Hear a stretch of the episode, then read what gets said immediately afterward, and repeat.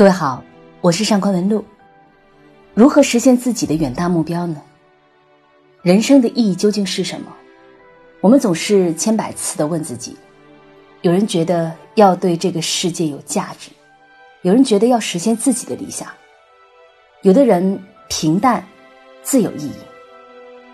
我们的人生就像爬山，一阶一阶，朝着我们人生的终点前进。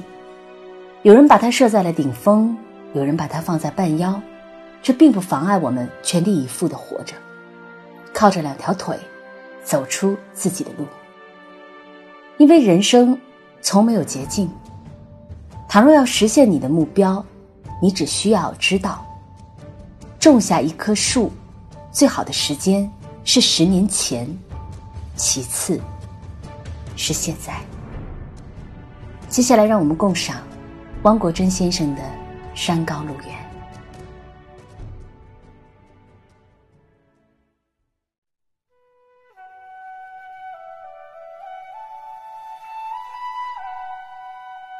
呼喊是爆发的沉默，沉默是无声的召唤。